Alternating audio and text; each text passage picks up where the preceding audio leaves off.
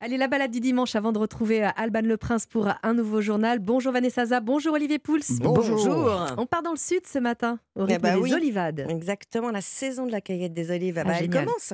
Et donc pour euh, la vivre pleinement, moi je vous emmène euh, du côté donc des Alpilles, Mhm. euh, au Beau, au Beau de Provence et à, à Saint-Rémy. Euh, C'est beau. C'est beau hein, Mm. là-bas. hein. On s'installerait bien là-bas. On va mettre notre studio. faut savoir que l'oléotourisme, ah bah, il a vraiment le, le vent de plus en plus en poupe hein, parce que on aime notre terroir, on aime nos savoir-faire de exactement de plus en plus. Et ça tombe bien parce que la cueillette de cette heure vert, bah, elle est rythmée par beaucoup de rendez-vous. Il y en a déjà eu un euh, le troisième week-end de septembre, hein, la fête de l'olive verte, la Salonanque. Et euh, le deuxième rendez-vous a lieu le premier dimanche de décembre. Les mouliniers euh, vont se retrouver pour la fête de l'huile nouvelle à Mauriès. Alors Euh, voilà. justement, vous auriez un lieu où on pourrait en apprendre un petit peu plus. Ouais. J'imagine que oui, sinon vous ne seriez Ouais. pas payé pour. Exactement, le lieu que j'aime beaucoup, le moulin du Calanquet à Saint-Rémy. Euh, Calanquet, ça vient de Calan, provençal. C'est un rocher où il fait bon s'abriter en cas de Mistral.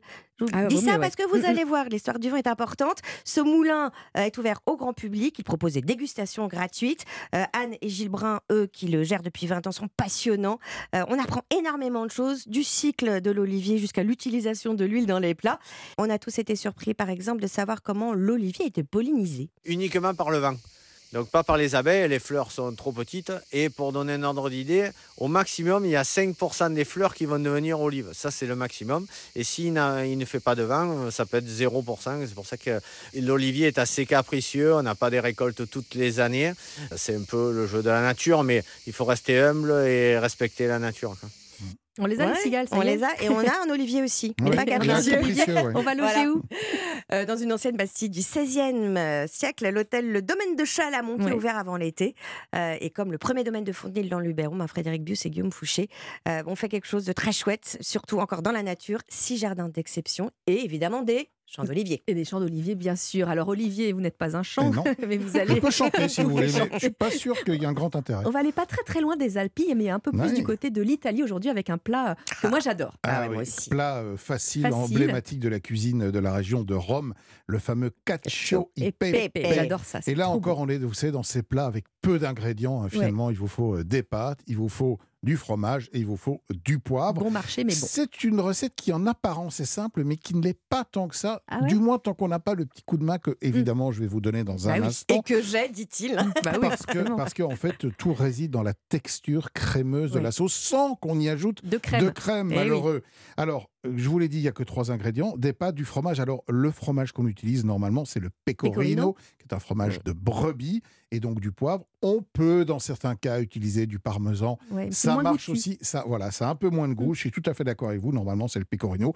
C'était un. C'était un plat en fait de berger qui euh, pouvait transporter assez peu d'aliments quand Oui, il c'est ça. partait en transhumance. Donc il, il prenait euh, quelques morceaux de pecorino, des pâtes et puis un peu de poivre qui réchauffait les Mm. organismes et il faisait ce plat.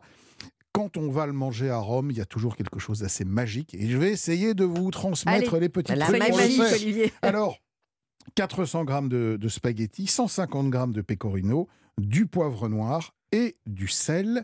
Première chose, la cuisson des pâtes. Eh oui. Alors, on va les cuire dans un volume d'eau pas trop conséquent quand même, parce qu'il faut que l'eau se charge en amidon. D'accord. Et Oui, au oui. plus il y a d'eau, au Mm. plus l'amidon sera dissous dedans. Donc prenez entre 2 et 3 litres d'eau que vous allez saler à 10 grammes le litre. C'est très important. Ouais.